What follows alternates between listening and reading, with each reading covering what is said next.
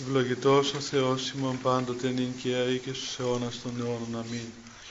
Δόξα Σοι ο Θεός ημών, δόξα Σοι βασιλεύ ουράνιε παράκλητε, το πνεύμα της αληθείας, ο πανταχού παρών και τα πάντα πληρών, ο θησαυρός των αγαθών και ζωής χορηγός ελθέ και σκήνωσον εν ημίν, και καθάρισον ημάς από πάσης κυλίδος και σώσον αγαθέτας ψυχάς ημών. Αμήν. Καθίστε όσοι μπορείτε.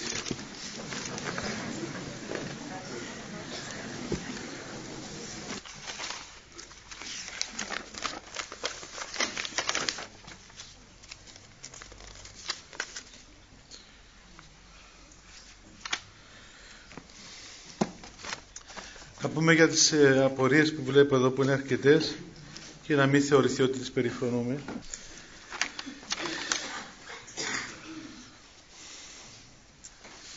Μία λέει τα εξής. Θα ήθελα να αναφερθώ στη χθεση... ναι, τότε χθεσινή αναφορά σας στις σχέσεις δύο ανθρώπων και να σας αναφέρω ότι είμαι μια νεαρή κοπέλα από αυτές που τρέχουσαν το άλογο και ο σύζυγός τους όπως τη χελώνα.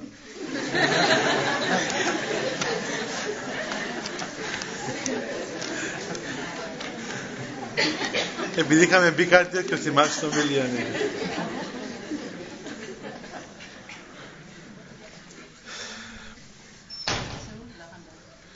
Ο σύζυγος δεν είναι, δεν είναι δεν, θα σας πω έτσι με λίγα λόγια γιατί λίγο μεγάλη.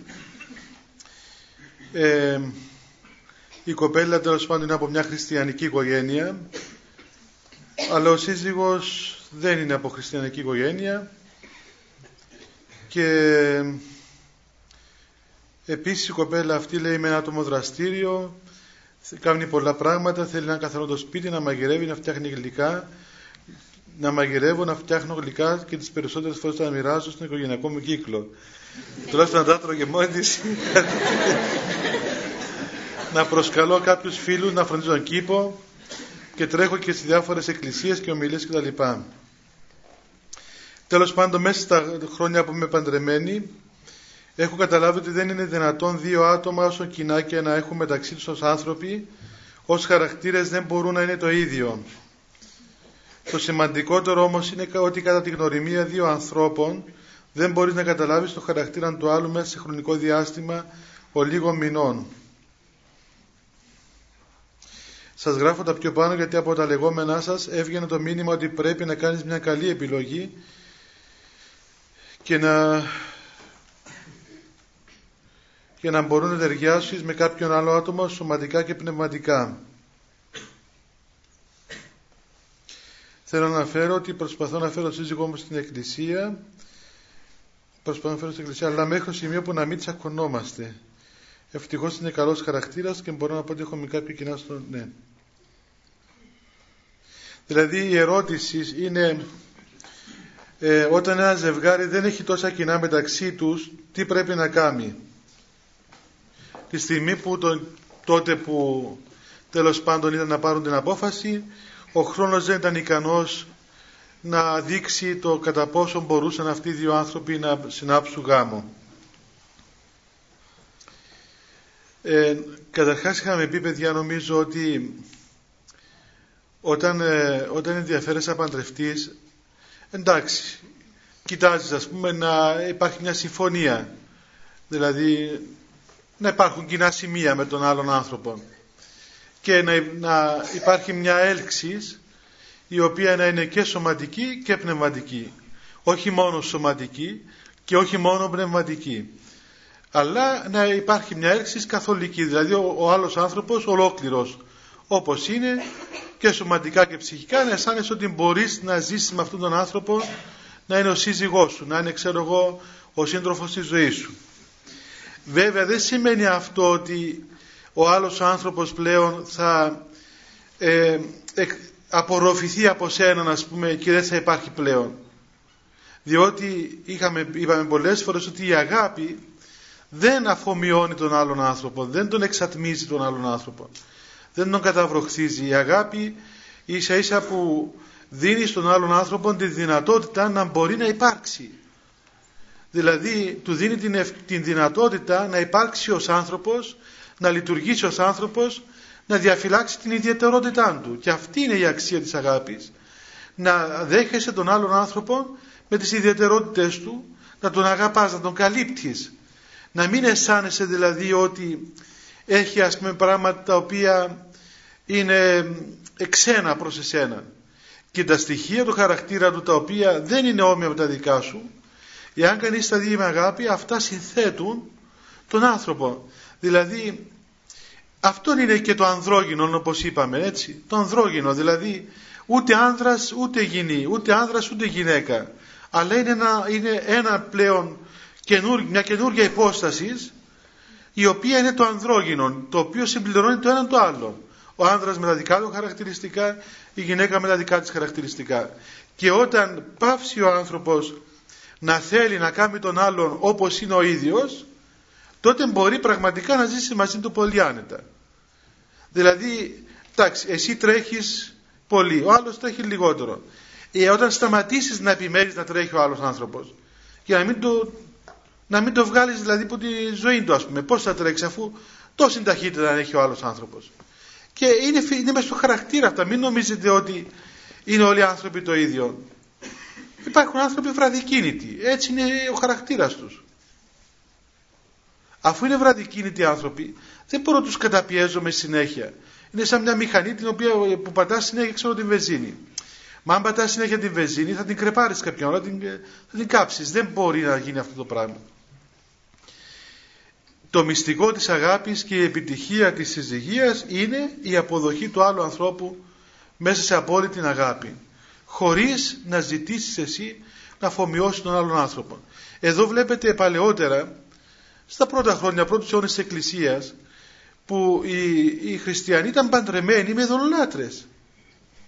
Ήταν με δολολάτρες παντρεμένοι, δεν ήταν χριστιανοί ας πούμε. Και ο Απόστολος Παύλος λέει ότι αν ο σύζυγός σου είναι άπιστος ειδωλολάτρης να μην το χωρίζεσαι. Δεν, δεν σημαίνει ότι επειδή είναι ολάτρης να χωριστείς. Να τον, να τον υπομείνεις, να τον δεχτείς όπως είναι. Να κοιτάξεις να χτίσεις την σχέση σου με τα δεδομένα τα οποία έχεις. Και να αγωνιστείς μέσα από αυτά τα δεδομένα γιατί πρέπει να καταλάβεις ότι ο γάμος είναι αιστεία και είναι ένα, ένα στάδιο το οποίο οδηγεί στη σωτηρία σου. Δεν είναι ευδαιμονιστικό στοιχείο ο γάμος, δεν είναι κάτι το οποίο δεν, το, δεν παντρεύεσαι για να ζήσεις ευτυχισμένος. Αλλά παντρεύεσαι για να αγωνιστείς μέσα από το γάμο να επιτύχεις τον αιώνιο γάμο σου με τον Χριστό τη σωτηρία, την, την αιώνια ζωή, τη βασιλεία του Θεού. Και αυτό καμιά φορά που γίνεται μέσα στο, μέσα στο γάμο που ένας εκ των δύο είναι της Εκκλησίας και άλλος δεν είναι. Βέβαια ευχή σε έργο να είχαν και οι δυο τα ίδια ας πούμε ενδιαφέροντα. Αλλά όταν ο άλλος άνθρωπος δεν είναι της Εκκλησίας ας το πω έτσι δεν είναι της Εκκλησίας όπως λέγεται η έκφραση δεν είναι σωστή έκφραση αλλά ας το πούμε ότι έτσι όπως την καταλαβαίνουμε δεν σημαίνει ότι εμείς πρέπει σώνει και καλά να κάνουμε τους εραποστόλους μέχρι να τον πείσουμε τον άλλο να πάει στην εκκλησία. Πρώτα απ' όλα να φροντίσουμε εμείς να είμαστε σωστοί άνθρωποι της εκκλησίας, να δείξουμε του άλλου ότι με το να είμαστε της εκκλησίας σημαίνει ότι είμαστε πιο καλοί, πιο κοινωνικοί, πιο υπομονετικοί, έχουμε πιο πολύ αγάπη, τον κατανοούμε περισσότερο και σιγά σιγά όταν είμαστε αυτοί οι άνθρωποι θα έρθει από μόνος του με το να το φάμε από τη γλώσσα να πάει εκκλησία και μετά να είμαστε ιδιότροποι, να είμαστε παράξενοι, να ζηλεύουμε, να έχουμε απαιτήσεις, να έχουμε μούτρο, να κάνουμε ιδιοτροπίες, ε, νομίζω ότι δεν είναι καλή εικόνα αυτή της Εκκλησίας. Είναι δηλαδή ε, ό,τι, ό,τι χειρότερο, ας πούμε. Ενώ ο άνθρωπος μπορεί να καταλάβει από μόνος του, να σε δει ότι είσαι ενάρετος άνθρωπος, έχεις αρετή μέσα σου, έχεις υπομονή, έχεις αγάπη, έχεις πραότητα, ε, έχεις ανεκτικότητα και όλα αυτά το καταλαβαίνει ότι τα έχεις διότι πηγαίνεις στην εκκλησία, διότι ξομολογείσαι, διότι προσεύχεσαι και όλα αυτά πηγάζουν από εκείνον τον, την αιτία τότε και τα παιδιά σου και ο άντρας σου και οποιοδήποτε κάποια στιγμή θα μπουν στην εκκλησία. Γίνονται αυτά τα πράγματα από, μόνο, από μόνα τους πολλές φορές. Είναι αυτό που λέει ο Χριστός ότι το φως εν τη σκοτία φαίνει. Το φως φαίνει, φέγγει μέσα στο σκοτάδι. Δεν κρύβεται το φως. Ό,τι και να κάνεις δεν κρύβεται. ενώ αν επιμένεις με έναν τρόπο έτσι ε, πιεστικό να πείσεις τα παιδιά σου, τον άνδρα σου να πάει στην εκκλησία τότε συνήθως γίνονται αντιδράσεις εάν δεν καμιά φορά και η ζωή μας είναι λίγο απρόσεκτη τότε θα πιάνουν τις αδυναμίες μας να λένε ορίστε εσύ πας εκκλησία και φωνάζεις εσύ πας εκκλησία και κατηγοράς εσύ ξεγονιστεύεις και μας είχαμε σαν άστατος μέσα στο σπίτι και εν μέρει έχουν και δίκιο βέβαια εντάξει δεν μπορεί να, να κρίνουμε πάντα να κρινόμεθα πάντοτε από αυτήν την άποψη γιατί είμαστε και άνθρωποι εντάξει πάμε εκκλησία αλλά δεν είμαστε άγγελοι είμαστε άνθρωποι φυσικό ότι και εμείς έχουμε τις δυσκολίες μας, τις αδυναμίες μας, τα λατώματά μας δεν μπορεί ο άλλος συνέχεια να μας κρίνει με αυτό το κριτήριο. Πάει σε εκκλησία, άρα τέλος πάντων δεν πρέπει να κάνεις οτιδήποτε. Ε, δεν πρέπει θεωρητικά. Αλλά πρακτικά έχουμε τις αδυναμίες μας. Ε, παιδιά, εσείς που είστε της εκκλησίας, ελάτε πιο μέσα. να μην μένουν οι άλλοι που είναι της εκκλησίας έξω. Ε, ελάτε πιο μπροστά, ελάτε πιο μπροστά. Ε, ε μπορεί να σηκώσεις πάνω; Επειδή πρέπει να περάσουν να έρθουν λίγο πιο μπροστά. Ε, ελάτε παιδιά, ελάτε. Έλα σπασία, έλα σταυρούλα. Ελάτε. Και εσείς έλατε λίγο πιο μέσα, μην έχει έξω και κρίμα. Κάμνη κρύο ότι θα κρυώσουν και δεν θα ξανάρθουν. και πίσω εντάξει.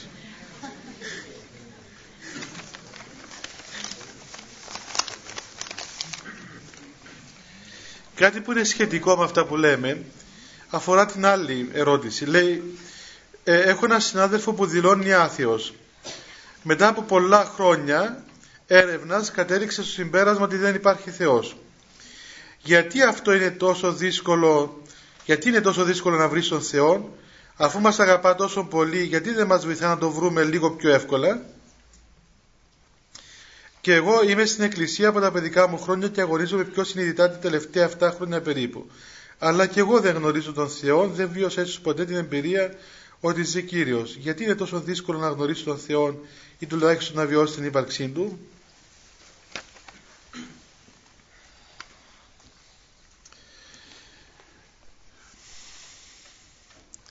Είναι ένα, ένα μυστήριο παιδιά ξέρετε το πόσο άνθρωπος ανακαλύπτει το Θεό στη ζωή του. Είναι ένα μεγάλο μυστήριο.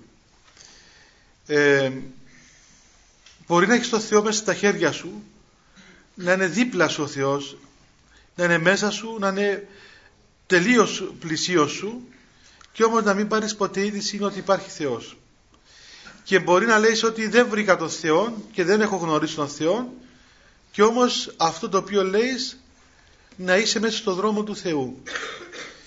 Και το ερώτημα βέβαια είναι εύλογο γιατί πολλές φορές ο Θεός τρόποντινά δεν αποκαλύπτει τον εαυτόν του σε ανθρώπους οι οποίοι ψάχνουν να το βρουν. Και αυτό το ερώτημα το αντιμετωπίζουμε και εμείς πολλές φορές διότι ε, λόγω και της ιδιότητάς μας να πούμε όπου βρεθούμε είμαστε αντικείμενο ε, για το Θεό, για τους παπάδες, για τους ποτάδες, για την εκκλησία, για, ξέρω εγώ, για την περιουσία, για το, οτιδήποτε. Ε, ε, προκαλούμε να πούμε είμαστε μια πρόκληση για τους ανθρώπους όπου πάεις ε, έτσι να σου πούν τίποτα άλλο θα αρχίσουν αμέσως διάφορα μην τα λέμε τώρα αρχίσουν να κουτσομπολιά ε, ξέρετε τι κυκλοφορεί στην Κύπρο σήμερα και λέει κανείς λένε μερικοί ότι όπως λέει το παιδί αυτό που λέει εδώ ότι εγώ έκανα έρευνα, ψάχνω Θεό, κατέληξε ότι δεν υπάρχει Θεός. Και γεννάται το ερώτημα μέσα στον άνθρωπο γιατί ο Θεός δεν αποκαλύπτει τον εαυτό του σε ορισμένους ανθρώπους; Και μπορεί μερικοί, σε μερικούς ανθρώπους να κάνει κανείς μεγάλες προσπάθειες. Πολύ μεγάλες προσπάθειες. Ε, μου έτυχε και εμένα ας πούμε και στο Άγιον Όρος που ήμουν πολλές φορές που ερχόντουσαν παιδιά τα οποία είχαν έτσι μια διάθεση να γνωρίσουν τον Θεό. Ε, έβγαζε η γλώσσα μας μελιά τους μιλούν από πρωί στη νύχτα δεν έγινε τίποτα. Τους πέρασαν στους πιο μεγάλους Αγίους πάλι δεν γίνονταν τίποτα. Και άλλοι ξέρω εγώ που ήρθαν ας πούμε έτσι κατά τύχη αυτοί ας πούμε ε, ε, ανεκάλυψαν τον Θεό. Γιατί συμβαίνει; Ξεκινούμε από, την, από τη βάση ότι ο Θεός δεν αδικεί κανέναν άνθρωπο δεν αδικεί κανέναν άνθρωπο ποτέ ο Θεός. Και μετά ο Θεός αποκαλύπτει τον εαυτόν του όταν ξέρει ο Θεός ότι αυτός ο άνθρωπος ε, θα τον δεχθεί. Δεν αποκαλύπτει τον εαυτόν του σε άνθρωπο που ξέρει ότι δεν πρόκειται να τον δεχθεί. Από αγάπη, από αγάπη για να μην γίνει πιο ένοχος μετά ο άνθρωπος ο οποίος εγνώρισε τον Θεό και τον απέρριψε, δεν τον εδέχθηκε. Ή ακόμα μπορεί ο άνθρωπος αυτός σε κάποια στάδιο της ζωής του αργότερα να δεχθεί τον Θεό αλλά τώρα δεν μπορεί να τον δεχθεί. Και έχουμε παραδείγματα τέτοια και από τη ζωή των Αγίων και τη ζωή των Αποστόλων. Ο Απόστολος Παύλος παραδείγματος χάρη ζούσε την εποχή του Χριστού. Θα ήταν πολύ εύκολο να, γνώριζε τον Χριστό. Αλλά ο Χριστός δεν, εφρο, δεν εφρόντισε εντός εισαγωγικών να τον γνωρίσει ο Απόστολος Παύλος. Τον άφησε, εσταυρώθηκε ο Χριστός, ανεστήθη, ανελήφθη. Μετά ο Παύλος και την Εκκλησία, ήταν στον, στο λιθοβολισμό του πρωτομάρτυρα Στέφανου, ήταν παρόν ο Παύλος. Και ήταν αυτός ο οποίος εφύλαγε τα ρούχα των στρατιωτών για να μπορούν πιο εύκολα να λιθοβολούν τον, τον Στέφανο. Και είδε τον, τον πρωτομάρτυρα Στέφανο. Και, και το, τον είδε πώς αντιμετώπισε τον λιθοβολισμό. Και τον είδε ότι ας πούμε επροσήφιεται όταν τον λιθοβολούσαν οι άλλοι. Τον είδε, τον είδε την ώρα που απέθνησκε. Και όχι μόνο αυτό, αλλά και ο ίδιος ο Παύλος ε, εδίωκε τους Αγίους της Εκκλησίας. Εδίωκε τους, τους χριστιανούς, τους συνελάβανε, τους έπαιρνε δεμένους στο κριτήριο. Και έβλεπε τους χριστιανούς. Και όμως αυτός που είχε, είχε τέτοια αποστολή μέσα στην Εκκλησία, που ήταν σκεύος εκλογής του Θεού, που ήταν δηλαδή ο Παύλος ο οποίος υπερέβηκε όλους τους άλλους Αποστόλους, οι οποίοι γνώρισαν τον Χριστό, αυτό τον άφησε ο Θεός να κάνει όλα αυτά τα κακουργήματα και τα εγκλήματα εις βάρος των χριστιανών και της Εκκλησίας και δεν τον, το, δεν τον επρόλαβε να πει ας πούμε ε, πριν να κάνει όλα αυτά τα κακά ήταν ανάγκη τον αφήσει να κάνει τα κακά όλα αυτά. Και όμως τον άφησε εκεί μέχρι που ήρθε η ώρα που θα μπορούσε να δεχτεί τον, τον Χριστό και τότε επειδή η καρδιά του ήταν καλή και είχε καλή διάθεση ο Παύλος και αυτά που έκαμνε έστω και τα κακίες εκείνες τα έκαμνε διότι επίστευε ότι με αυτόν τον τρόπο υπερασπιζόταν την, την πατρική ευσέβεια των θεών των πατέρων του των, των θεών ας πούμε της Παλαιάς Διαθήκης και επειδή είχε καλή διάθεση και καλή καρδιά αγαθή καρδία ο Θεός επενέβηκε κάποια στιγμή παρέβλεψε τις άφρονες ενέργειές του και είδε την, την, την αναζήτηση της καρδιάς του και του έδειξε τον εαυτό του και έτσι έγινε Απόστολος και Χριστιανός κτλ. Πολλοί άνθρωποι εμείς προσπαθούμε να τους μιλούμε για τον Θεό. Δεν δέχονται. Δεν, δεν το δέχονται τώρα. Δεν ξέρουμε όμως αργότερα. Δεν μπορούμε να ξέρουμε εμείς κάθε άνθρωπος ποια θα είναι η ώρα του που θα πλησιάσει τον Θεό. Τώρα λέει είναι άθεος. Αργότερα δεν ξέρει κανείς. Εγώ θυμάμαι μια φορά στο πανεπιστήμιο όταν ήμουν φοιτητής, ε, επειδή τέλειωσα ως μοναχός στο πανεπιστήμιο βγαίνοντας μια φορά ας πούμε στο πανεπιστήμιο πώς έπεσα δεν, δεν θυμάμαι ας πούμε και έπεσα σε ένα πηγάδι σε ένα πηγάδι από φοιτητές δηλαδή όχι λάκκο να πέσουμε ε, ήταν κάποια παιδιά εκεί που μιλούσαν ε, μόλις με είδαν και έτσι ήμουν και νεαρός τότε ας πούμε φοιτητής όπως εκεί στην ηλικία τους άρχισε να φωνάζει ας πούμε οι παπάδες, οι καλόγεροι του Άγιον Όρος, οι δεσποτάδες, ξέρω εγώ διάφορα ήταν και δύο-τρεις άλλοι. Ε, ήμουν και εγώ νέος τότε, είχα και λίγη όρεξη παραπάνω από την τωρινή. Ε, μου ήρθε η όρεξη για μένα να κάνω ας πούμε ιεραποστολή. Στάθηκα και εγώ εκεί. Τι έχεις ε, με τους ε, παπάδες, τους δεσποτάδες, τους καλογύρους, τους μοναχούς. Και άρχισε εκεί μια συζήτηση. Ε, δεν άρχισε και πολύ. Μαζεύτηκαν κάπου καμιά τριανταριά άνθρωποι γύρω μας, α πούμε. Οπότε, άτε. Ένα λέγα εγώ, δέκα λέγε εκείνος, δέκα του λέγα εγώ, εκατόν λέγε εκείνος. Μια κουβέντα τα άλλου κόσμου. Κάμε κανένα δύο-τρει ώρες, δεν θυμάμαι πόσο. Ήταν ένας από αυτούς ο οποίος ήταν, ήταν ας πούμε, είχε μια γλώσσα φαρμάκι. Και στις γλώσσες τις ωραίες, ξέρετε, τις ελλαδίτικες που. Εμείς είμαστε και Κυπρέα, στο πελάτη δεν μπορούμε να μιλούμε τόσο γρήγορα. Ε, οι Ελλαδίτες έχουν, έχουν εφράδια. Έχουν εφράδια πράγματι, έχουν, έχουν πιο μεγάλη εφράδια από εμάς και έχουν και μυαλό ίσως πιο έτσι ακονισμένο. Εμείς είμαστε λίγο έτσι ε, ανατολίτες να πούμε, ανατολίτες. του ναργιλέ, του καφενέ. Ε, Τέλος πάντων, εντάξει, του έλεγα κι εγώ, αλλά μου έλεγε και εκείνος. Ή λέγαμε, λέγαμε, λέγαμε, κάμποσα. Ε, στο τέλος ε, διαλύσαμε. Μετά από τρία-τέσσερα χρόνια, εκεί στο λιμάνι του Αγίου στη Δάφνη, όσοι έχουν πάει, βλέπω ένα μοναχό, έρχεται και μου βρίσκει το χέρι μου. Και τι κάνεις, πάτερ, λέω καλά. Λέει, μου με θυμάσαι; Τον κοίταζα μοναχός τώρα, ας πούμε, νεαρός. Λέω, κάπου σε, κάπου σε θυμάμαι, λέει, πώς, πού είσαι, από το τάδε μοναστήρι, πώς σε λένε, ξέρω εγώ, τώρα πώς σε λένε, Σιλουανό. Παλιά το κοσμικό σου όνομα, τι ήταν, Σάβας. Σάβας. Ε, τι σπούδασε Σάβα; Τέλος πάντων θα σου πω τι σπουδή είναι. Σπούδασε μια σπουδή θετικών επιστημών. Και από πού είσαι, λέει από Θεσσαλονίκη. Λέω κάτι θυμάμαι ρε παιδί μου, αλλά λέει θυμάσαι μια φορά που ε, τσακωθήκαμε, σκοτωθήκαμε ε, έξω από, το, από ένα σχολείο από, την, ε, από το Πολυτεχνείο. Ναι, εγώ είμαι εκείνος. Εσύ είσαι βρε πώς κατέληξες στο Άγιο Δώρος, γιατί είσαι Και όμως, εκείνο το παιδί που, που απέρριψε τα πάντα τότε, μετά έφτασε στο άλλο σημείο. Δηλαδή, δεν ξέρουμε παιδιά εμείς τον άλλο άνθρωπο. Σήμερα λέει είναι άθεος.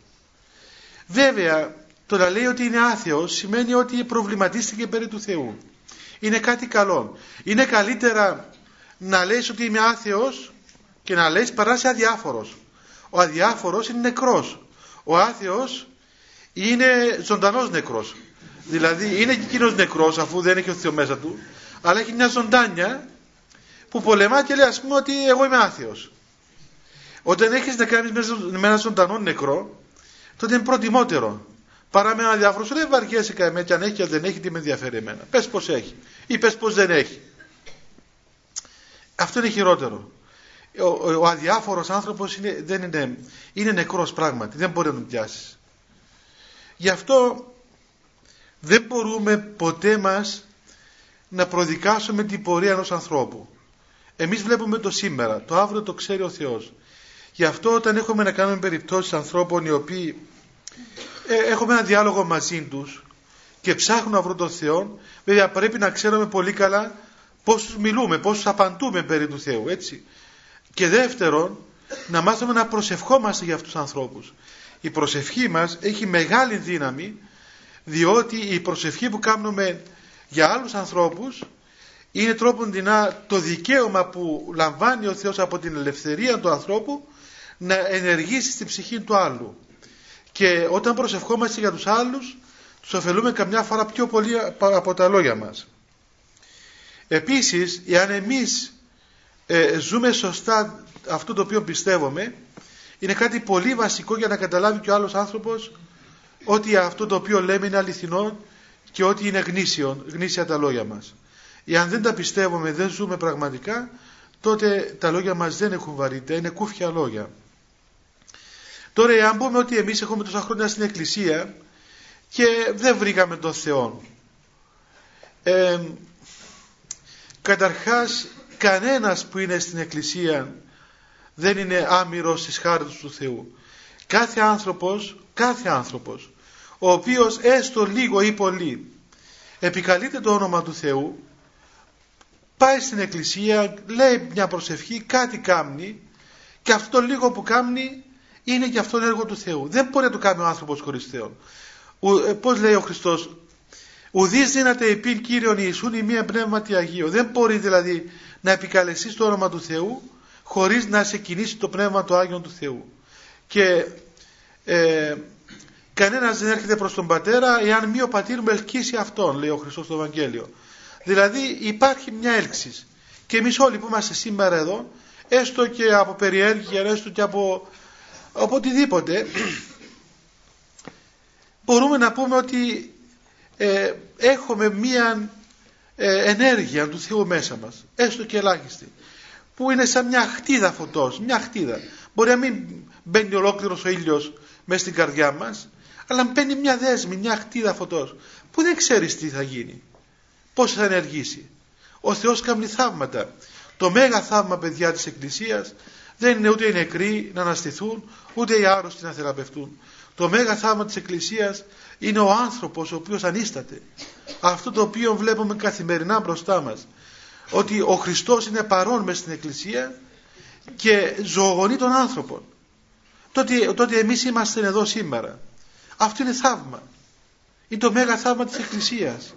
Διότι η Εκκλησία ευτυχώς ή δυστυχώς ανθρωπίνος είναι όλων, όλων αρνητικά πράγματα. Πέστε μου εσείς ένα, ένα θετικό λόγο εξωτερικά που σας ελκύει στην Εκκλησία. Τι σας ελκύει στην Εκκλησία; Οι καλοσύνες μας, η αγάπη μας, η ομόνια μας, η, ξέρω εγώ, η καλή μας εικόνα, άλλο τίποτε. Από εικόνα έχουμε φτάσει στο κατώτατο όριο. Η οργάνωση της Εκκλησίας, είμαστε πρότυπο από διοργάνωσης.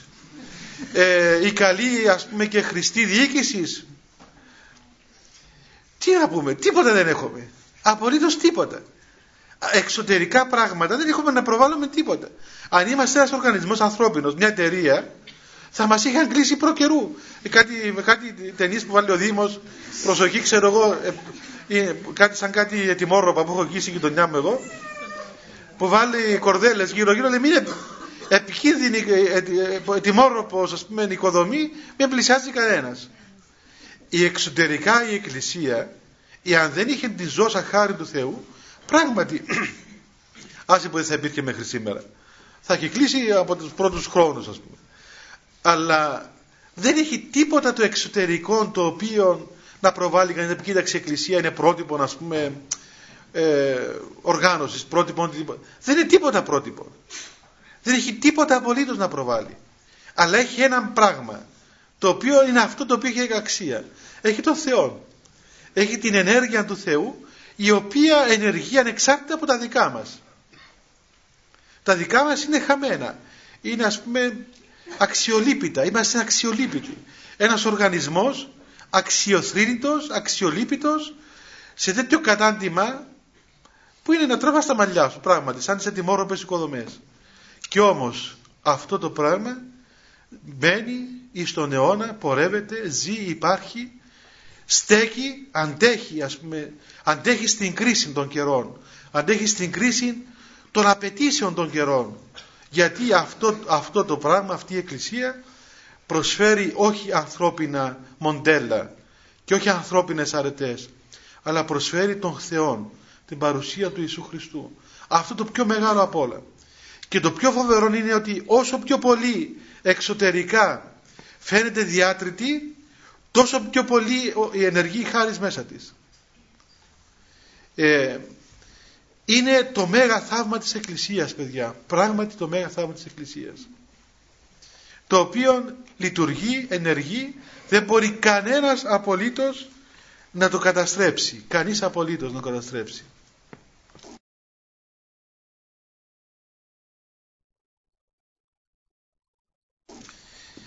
Και να πάμε και λίγο στο εις τον γάμο.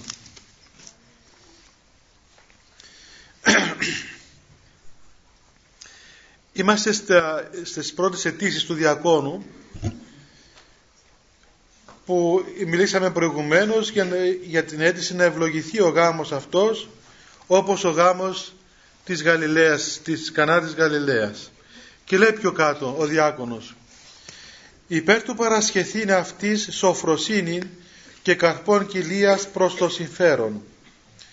Να παρακαλέσουμε λέει τον Κύριο να, παρα, να παράσχει στους ανθρώπους αυτούς που παντρεύονται τώρα σοφροσύνη και καρπών κοιλίας για το συμφέρον τους.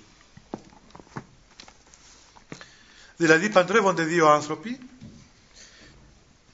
και η Εκκλησία και εμείς προσευχόμαστε οι άνθρωποι αυτοί να έχουν σοφροσύνη και καρπών κοιλίας είναι συνδεδεμένα. Εννοεί εδώ τη σοφροσύνη βέβαια σε όλες τις φάσεις της ζωής τους αλλά και τη σοφροσύνη ακόμα στις μεταξύ τους σχέσεις και τις συζυγικές σχέσεις. Πρέπει να ξέρετε παιδιά ότι η Εκκλησία ε, δεν έχει κόμπλεξ με τούτα πράγματα. Εμείς που έχουμε κόμπλεξ. Η Εκκλησία μιλάει και για, την, για το κρεβάτι των νεονύφων και των παντρεμένων και για τις μεταξύ τους σχέσεις και για τον καρπό της κοιλίας τους για τα παιδιά τους και, την, και, το, και όλα αυτά τα πράγματα μιλάει. Και όπως είπαμε και άλλες φορές μιλάει με έναν τρόπο ιερών και έναν τρόπο δηλαδή σόφρονα τρόπο, σοβαρών που πραγματικά βοηθά τον άνθρωπο και δίνει την αίσθηση της ιερότητος το μεταξύ τους σχέσεων. Και βλέπετε ότι πάνε αυτοί οι άνθρωποι να παντρευτούν, να συνάψουν σχέσεις και βέβαια ίσως σήμερα σε μερικούς, ε, ε, δεν ξέρω με το ποσοστό, αλλά σε ένα μεγάλο ποσοστό η, ο γάμος δεν θα είναι η πρώτη ε, σεξουαλική τους ε, επαφή και σχέσεις.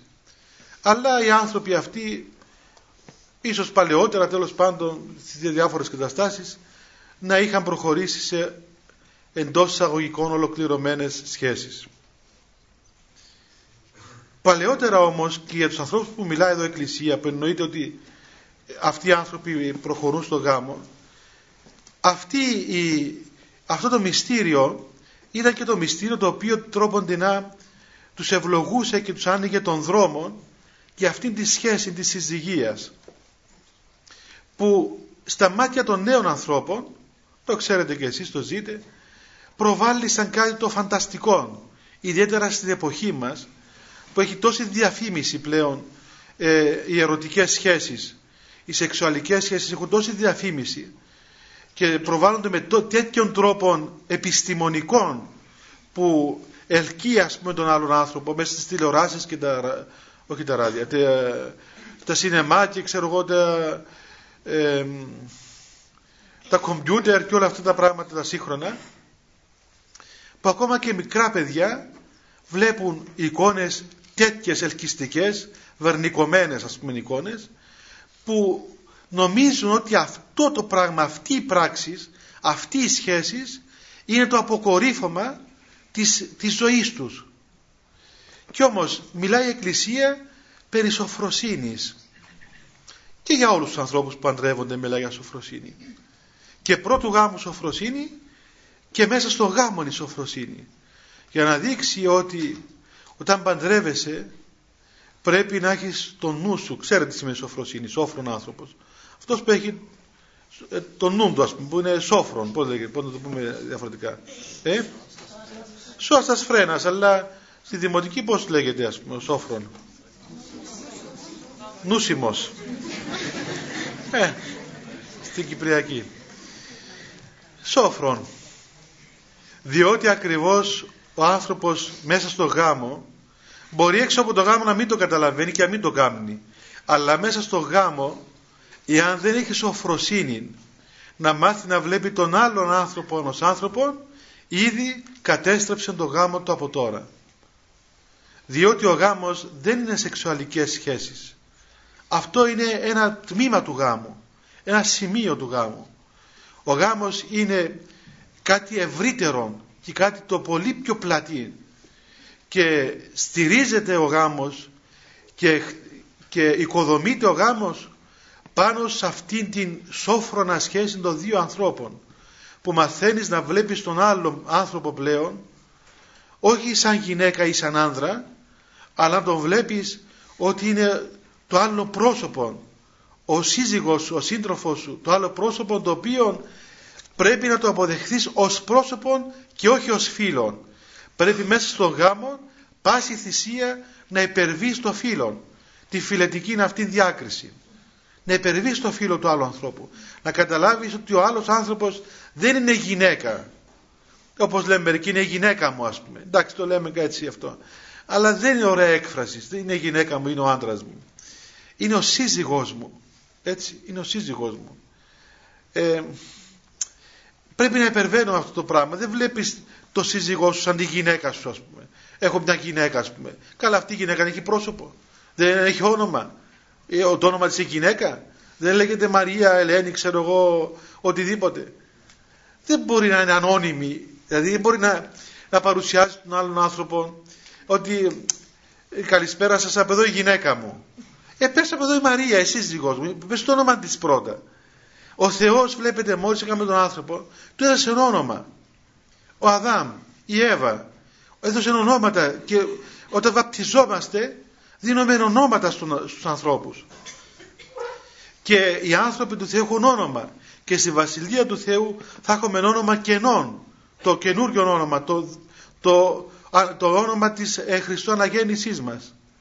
Ο διάβολος κάνει τον άνθρωπο ανώνυμο δεν έχει όνομα άλλος. Βλέπετε όταν ερώτησε ο, ο Χριστός το δαιμονιζόμενο τι σε όνομα ποιο είναι το όνομά σου λέει λεγεών το όνομά μου ότι είμαστε πολλοί. Δεν είχε ένα όνομα είχε ένα αριθμό. Είμαστε μια λεγεών ας πούμε. Ξέρω 2.000-10.000 δαίμονες.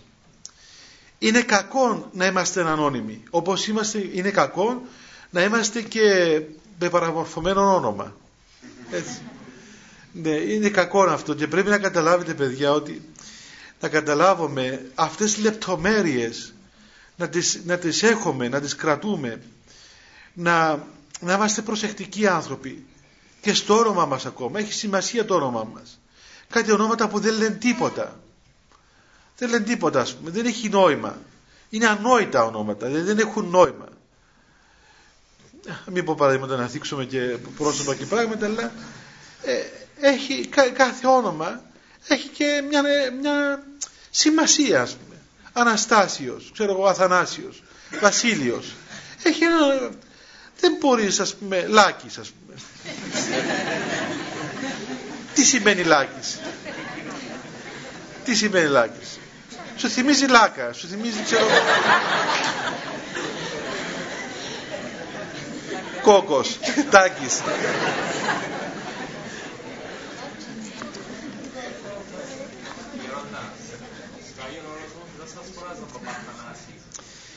Ε, βρε Μάρια τώρα και εσύ βρήκες μια... ε, καλά, και εκεί κακό ας πούμε. Δηλαδή, το όνομα του ανθρώπου είναι σημαντικό. Είναι σημαντικό, σημαίνει τον άλλον άνθρωπο. Είναι σημαντικό. Και βασικότερα είναι σημαντικό να μάθουμε να, να, να προβάλλουμε τον άλλον άνθρωπο με το όνομά του. Βλέπετε, στην εκκλησία λέμε στέφεται ο δούλος του Θεού το όνομα Ανδρέας, τη δούλη του Θεού Μαρία. Δεν λέμε στέφεται ο δούλος του Θεού, δούλη του Θεού και ευαργέσει το όνομα. Ε, και τι λέμε, λέμε τα ονόματά τους. Έχει σημασία το όνομα του άλλου ανθρώπου. Είναι, είναι δηλωτικό της υποστάσεώς του. Και για το ίδιο το Χριστό. Δεν είπε ο άγγελος της Παναγίας θα γεννήσει ένα γιο και βγάλει τον ό,τι θέλεις. Δεν πειράζει η μάνα μας. ε, Κάμε και εσύ ένα μωρό, κάτω τη γιαγιά σου, τον παππού σου, η μάνα σου. Τέξεις ιών και καλέσεις το όνομα αυτού Ιησούν, της λέει. Θα γεννήσεις παιδί και θα το ονομάσεις Ιησούν. Και γιατί Ιησούν, αυτός σώζει τον λαό αυτό των αμαρτιών αυτό. Που σημαίνει σωτήρ. Μετά πάει ο άγγελος στο, στο Ζαχαρία. Θα γεννήσεις ιών του λέει και θα το ονομάσεις Ιωάννην. Θα το ονομάσεις άλλο όνομα. Ιωάννης το όνομα του παιδιού. Και, και παντού βλέπουμε στην, στη γραφή, στην Αποκάλυψη παντού ο Θεός δίνει όνομα στον άνθρωπο. Δίνει όνομα. Δεν τον αφήνει ανώνυμο τον άνθρωπο. Είναι σημαντικό αυτό, είναι, είναι σοβαρότατο. Και εσείς αύριο που θα παντρευτείτε να συστήνετε τις συζύγους σας με τα ονόματα τους. Να μην, από εδώ η σύζυγός μου. Ε, το όνομα της για μην τα πόνει. Είναι αρκετό ότι είναι η σύζυγός σου ας πούμε. Είναι η Γεωργία, η, ξέρω εγώ, η Κωνσταντίνα, η, ε, τέλος πάντων δεν θυμάμαι ονόματα, η Μαρία, αυτά, η Ελένη. Να έχει το όνομα. Γιατί από τη στιγμή που δέχεστε τον άλλον άνθρωπο ως ύπαρξη, ως πρόσωπο, ως όνομα, ως υπόσταση, τότε πλέον βλέπεις τον άλλον άνθρωπο όπως είναι. Όπως είναι. Είναι σημαντικό και το μωρό ακόμα να μαθαίνει το όνομα του, να ακούει το όνομα του, να λέει το όνομα του είναι, είναι κάτι που είναι πολύ σημαντικό στη διαμόρφωση της προσωπικότητας εκεί του μωρού και ακόμα να μάθει και το νόημα του ονόματός του ώστε να ηχεί μέσα του αυτό το όνομα. Να ηχεί δηλαδή σαν κάτι πολύ σημαντικό το οποίο είναι ένα στοιχείο της προσωπικότητάς του. Έτσι όταν, όταν βλέπεις τον άλλον άνθρωπο τότε μπορείς να έχεις σοφροσύνη. Διότι πλέον ο άλλος άνθρωπος για σένα δεν είναι φίλο, δεν είναι το φίλο του άλλου ανθρώπου, αλλά το πρόσωπό του, η ύπαρξή του. Και ε, οι σχέσεις αυτές οι οποίες είναι εφήμερες και είναι ξέρω εγώ αυτές βλέπετε παιδιά ότι δεν, δεν ενδιαφέρει, δεν τον ενδιαφέρει ας πούμε το άλλο πρόσωπο. Δηλαδή, όταν είναι πρωτόγυνα πνευματικός, να σας πω κάτι έτσι, κάτι που κάνει εντύπωση. Όταν είναι πρωτόγυνα πνευματικός και ερχόντουσαν άνθρωποι να εξομολογηθούν, έλεγαν ας πούμε διάφορα άνθρωποι ότι είχα ξέρω εγώ σαρκικές σχέσεις. Ε, με μια κοπέλα ξέρω εγώ καμιά φορά και με κοινές κοπέλες αυτά. Εγώ ρωτούσα, καλά, δηλαδή ε, πήγες ας πούμε μια κοπέλα, ρώτησε την κοπέλα πώς τη λένε το όνομα της. Μα δεν με ενδιαφέρει το όνομα της. Ερώτησε αυτή την κοπέλα, ας πούμε, τι κάνεις, είσαι καλά, πώς βρέθηκες μέσα στο σπίτι εδώ μέσα, εδώ, στο κτίριο, ξέρω το δωμάτιο, τι, τι πράγματα είναι, ας πούμε. Ε, από πού είσαι, πώς σε λένε; Κανένα ενδιαφέρον, καμία, εσύ είπες το όνομά σου γέμο. Δεν έχει σημασία αυτό το πράγμα. Σημασία έχει η πράξη. Διότι η πράξη αυτή είναι, είναι ακέφαλος, είναι ανώνυμος, είναι απρόσωπος, είναι μία, μία λειτουργία ας πούμε τελείως σαρκική χωρίς καμία άλλη ας πούμε προσέγγιση. Μα για αυτόν τον λόγο η πορνεία είναι αμαρτία, είναι διαστροφή της φύσης του ανθρώπου. Γιατί ουσιαστικά κόβει τον άνθρωπο. Δεν τον αφήνει να κοινωνήσει ας πούμε τον άλλο άνθρωπο. Και θυμάμαι ένα παιδί το οποίο μπήκε στην εκκλησία διότι ήταν πράγματι καλής πάστας άνθρωπος ο οποίος πώς, πώς εγνώρισε τον Θεό όταν πήγε σε έναν οίκο ανοχής πήγε σε έναν οίκο ανοχής και πήγε στο δωμάτιο της κοπέλας εκείνης και μόλις την είδε βάλε τα κλάματα το παιδί ας πούμε συγκινήθηκε λέει δεν μπορώ να σε βλέπω έτσι ας πούμε δεν μπορώ να σε βλέπω σε αυτό το χάλι πώς σε λένε ας πούμε ποια είσαι, πώς βρέθηκες εδώ δηλαδή πώς μπορείς να πάει με αυτόν τον τρόπο με έναν άνθρωπο Δηλαδή τι είναι εκείνος ο άλλος άνθρωπος, τι είναι, δεν είναι άνθρωπος. Και σκεφτείτε ακόμα το, το έτη χειρότερο. Να βλέπεις νέα παιδιά και του που σκάζω. Εγώ νόμιζα, ενόμιζα ότι σε αυτά τα παλιόκεντρα τα νυχτερινά που χορεύουν κοπέλες ας πούμε χωρίς ρούχα και αυτά, νόμιζα ότι πάνε κάτι γέρι. Δηλαδή έτσι νόμιζα, ας πούμε, ότι πάνε κάτι γέρι 60 χρονών. Αλλά ακούω ότι πάνε και νέοι άνθρωποι.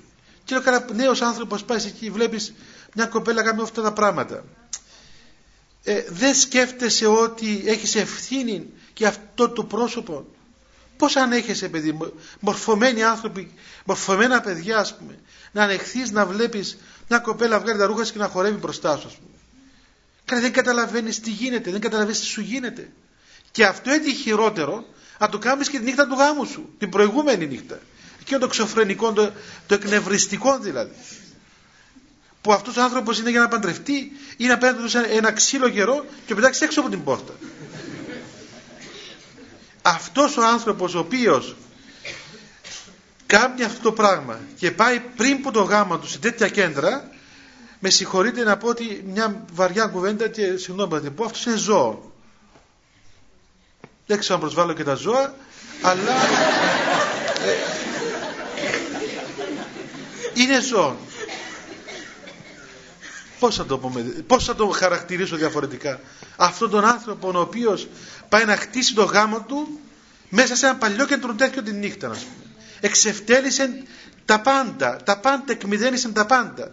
Δεν άφησε τίποτα όρθιο αυτός ο άνθρωπος. Τα εξευτέλισε όλα. Τα εξαχρίωσε πριν καν τα γευθεί, πριν καταπιάσει. Μα πώς ανέχεσαι ρε παιδί μας Δεν, δεν, δεν τρέπεσαι τον εαυτό σου. Είναι φοβερό πράγμα δηλαδή αυτή αυτή η αφροσύνη που μπορεί να καταλήξει και αυτή η εποχή μας δηλαδή που, που οδηγεί τον άνθρωπο σας πω κάτι που είπα και στη Λεμεσό ας το πω και εσάς γιατί θέλω να το πω ε, για, να, για να καταλάβετε δηλαδή πως πάνε τα πράγματα. Και για να καταλάβουμε ε, που, που οδηγούμαστε δηλαδή πως, πως υφιστάμεθα μία, μία τρομερή ας πούμε έτσι ε, αλωτρίωση του εαυτού μας. Επήγα σε μια χριστουγεννιάτικη γιορτή. Ε, φυσικά στη Λεμεσό.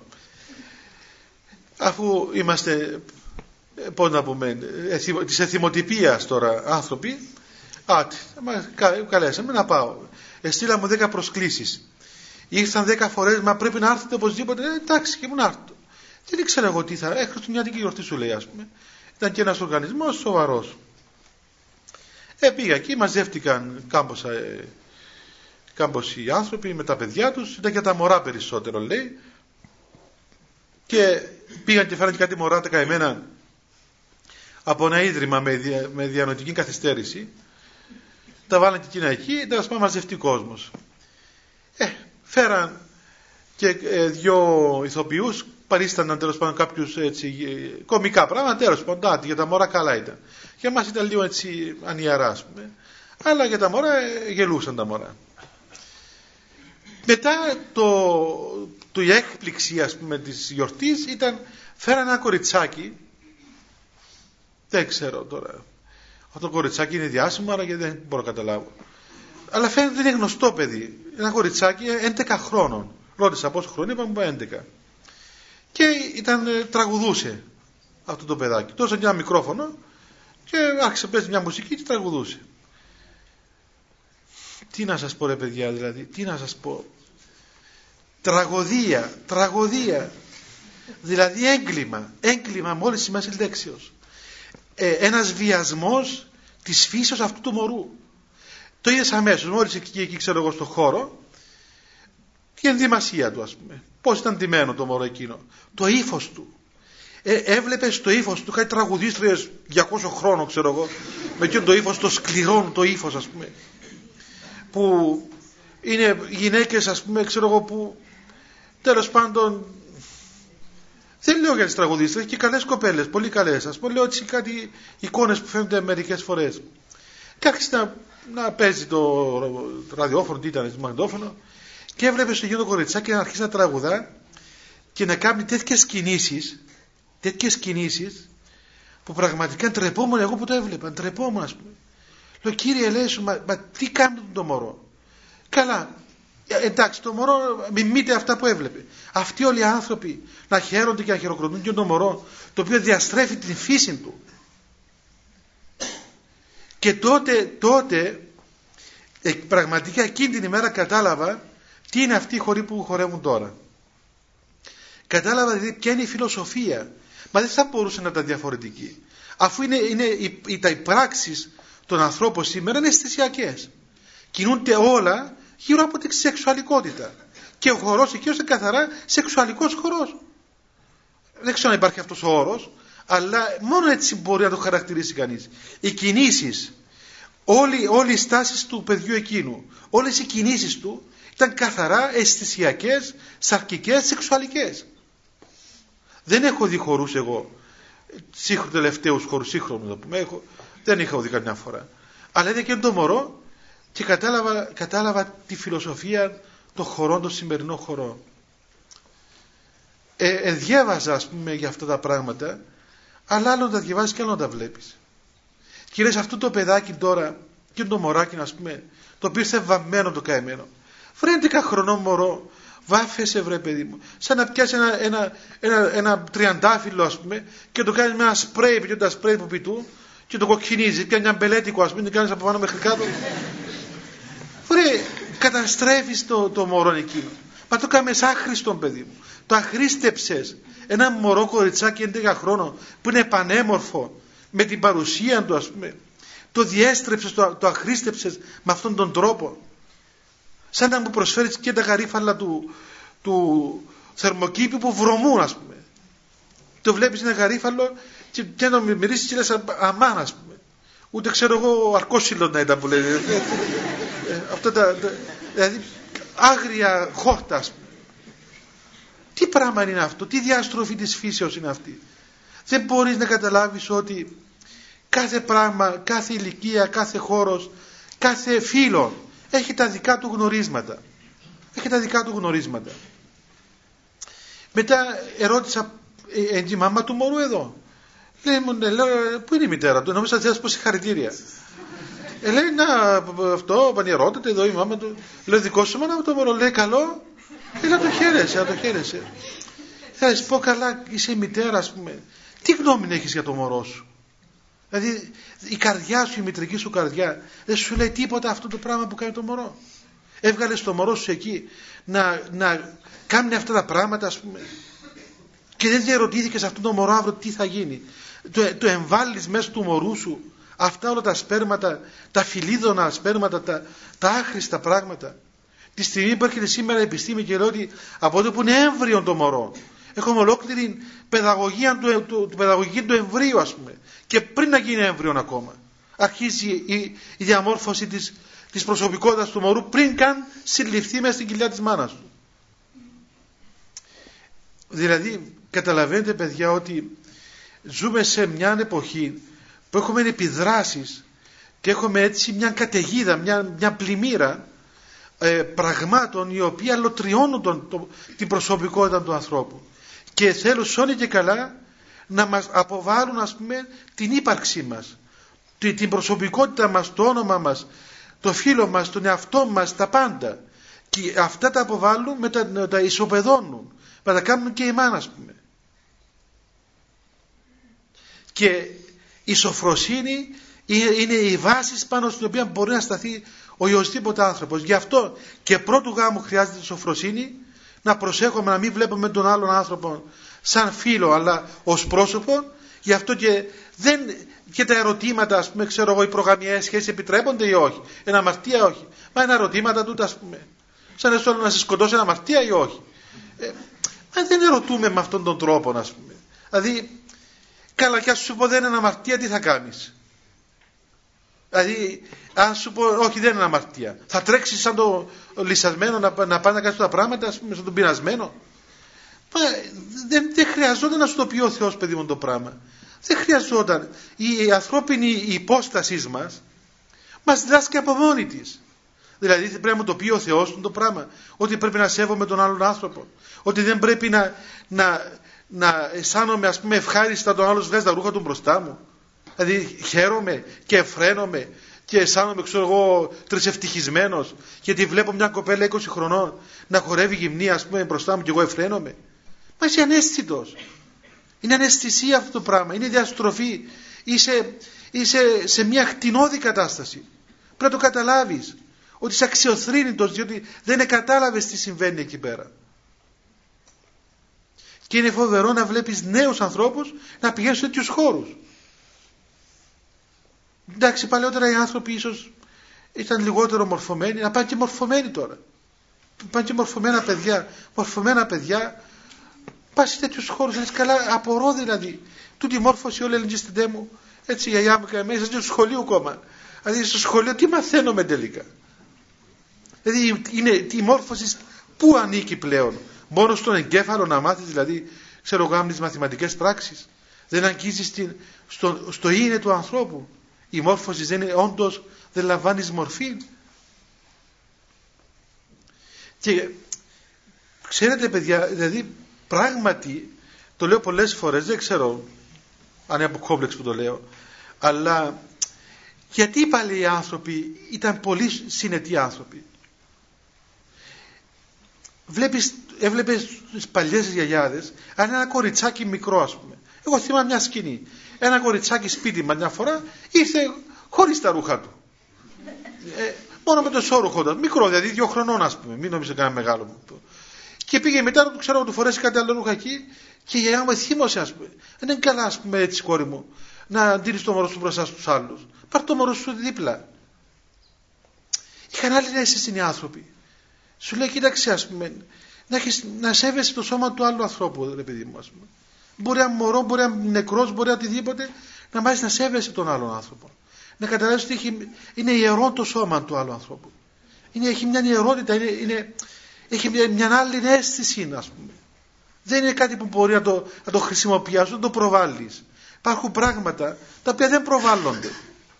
Γιατί είναι τόσο, όχι γιατί είναι εσχρά, δεν είναι εσχρά. Ούτε έχουμε μέλη εσχρά στο σώμα μας.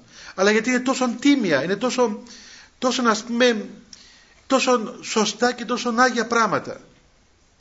Δεν μπορείς πούμε, να προβάλλεις με αυτόν τον τρόπο τις σχέσεις των ανθρώπων. Δεν γίνονται, δεν γίνονται ταινίες, ας πούμε, οι σεξουαλικές σχέσεις.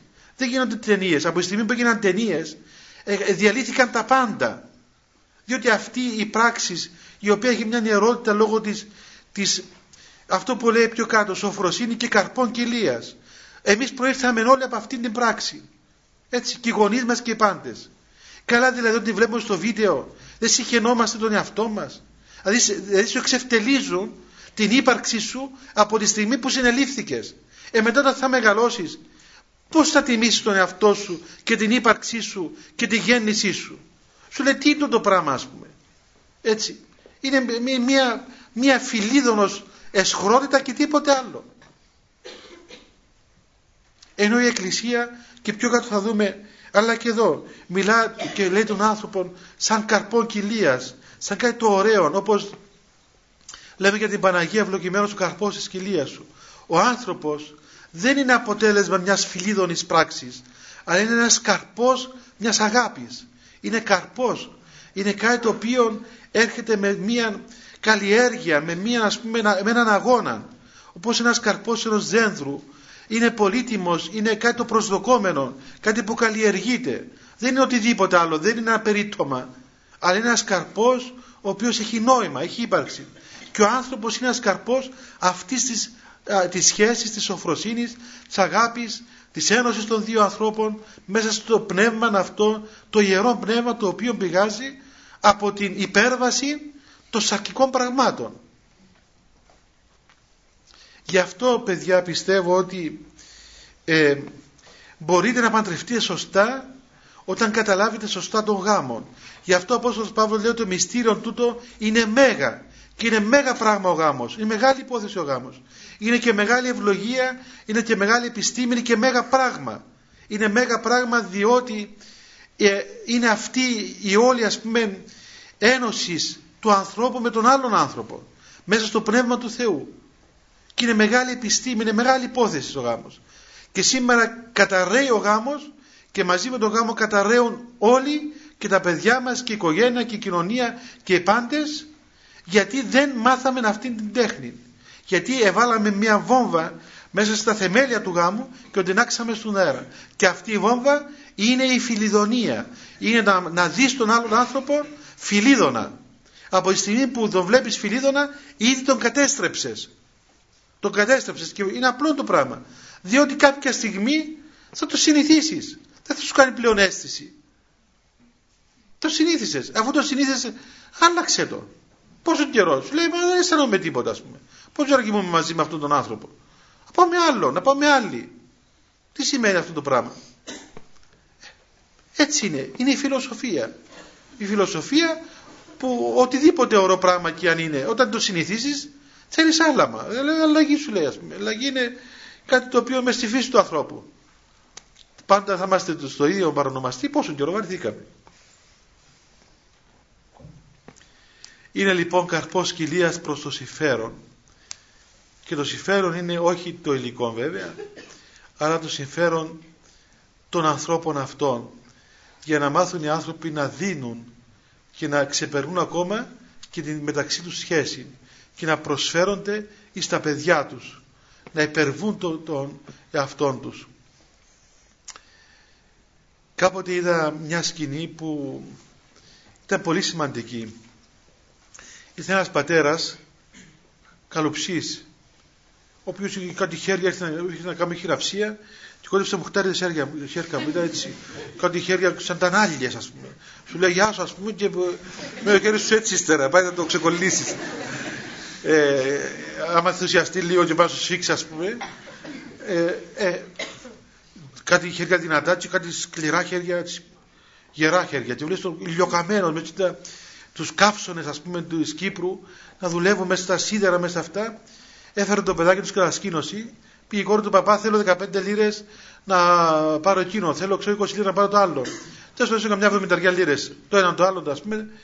Του λέω πόσο μισό πιάνεις πόσες λίρες τη μέρα θυμάμαι και έβλεπε στον άνθρωπο να προσφέρει το μισθό του που το έβγαλε με τον κόπο του ας πούμε με τον αλλιώνει μέσα στον ήλιο. Και το έδωσε στο παιδί του με τα χαράς. Λέω αυτό, αυτό είναι το μυστικό ας πούμε. Αυτή η υπέρβαση ότι σκοτώνομαι εγώ, θυσιάζομαι ας πούμε και να προσφέρω με τα χαρά στο παιδί μου αυτές τις λίρες εκείνη την ώρα ή οτιδήποτε άλλο. Δηλαδή είναι υπέρβασης του εαυτού μας, υπέρβασης της, της ατομικότητάς του. Το προσφέρει στον άλλο, στο παιδί του, να χαρεί και να χαίρεται διότι έχει ας πούμε χρήματα να δώσει στο παιδί του. Ένα μπορούσε να πει: Κοίταξε, ας πούμε, εγώ σκοτώνομαι, θα ζούσα αυτές τις 70 λεπτά να φάμε στην κατασκήνωση, ας φάει λιγότερα. ή ξέρω εγώ ας κάνει μια οικονομία. Αλλά τον έβλεπε τον πατέρα να χαίρεται προσφέροντας στο άλλον άνθρωπο.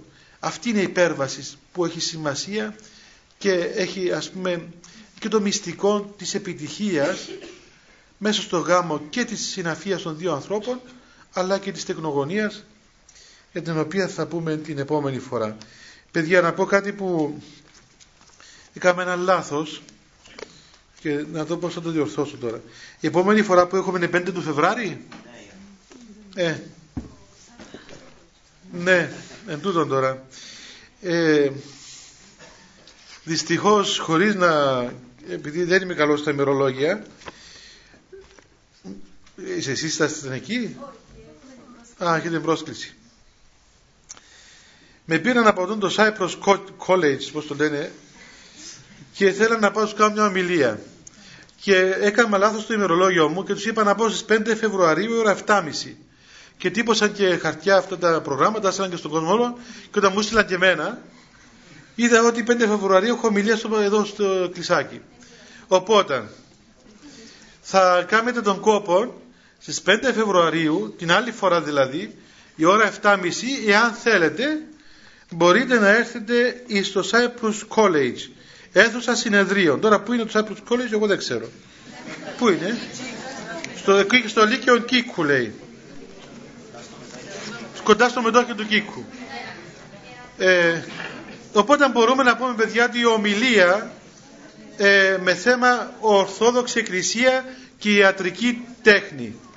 Θα είναι εκεί στο Cyprus College οπότε ελάτε εκεί να δείτε τι είναι το κολέγιο που είναι καλύτερο από εδώ να είναι πιο ωραίο. Να πω και κάτι άλλο σε ανακοινώσεις.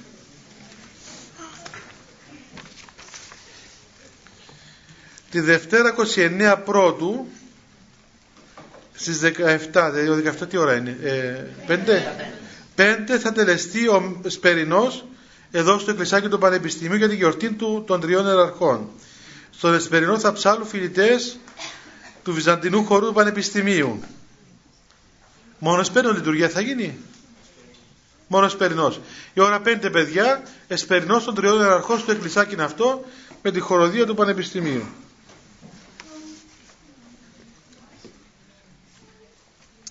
Και μια άλλη ανακοίνωση πιθανόν έξω από ό,τι καταλαβαίνω υπάρχουν ημερολόγια τείχου και γραφείου λέει ξεχωριστά με διάφορες εικόνες και με πληροφορίες για το ευαγγελικά και αποστολικά αναγνώσματα όλου του έτους και για τις νηστείες του χρόνου και τα έσοδα είναι για να χτιστεί μια αίθουσα στο συνοικισμό Ανθούπολης για τα κατηχητικά σχολεία οπότε όποιοι δεν έχετε ημερολόγια και μπορείτε να προμηθευτείτε θα είναι καλό, θα βοηθήσετε και την εκκλησία εκεί. Λοιπόν, να κάνουμε προσευχή, παιδιά, και να φύγουμε και να θυμάστε ότι την, την επόμενη φορά που θα έχουμε εδώ στις 5 του Φεβράρι η ομιλία θα είναι στο Cyprus College. Χριστέ το φως του αληθινό, το φωτίζουν και αγιάζουν πάντα άνθρωποι ερχόμενοι στον κόσμο. Σημειωθεί το εφημάς το φως του προσώπου, είναι αυτό ψώμεθα φως του απρόσιτον και κατεύθυνον τα διαβήματα ημών προς εργασία των εντολών σου. Πρεσβείες της Παναχράντου Μητρός και πάντως των Αγίων Αμήν. Διευχών των Αγίων Πατέρων ημών, Κύριε Σου Χριστέ ο Θεός ελέησον ημάς. Καλό βράδυ παιδιά.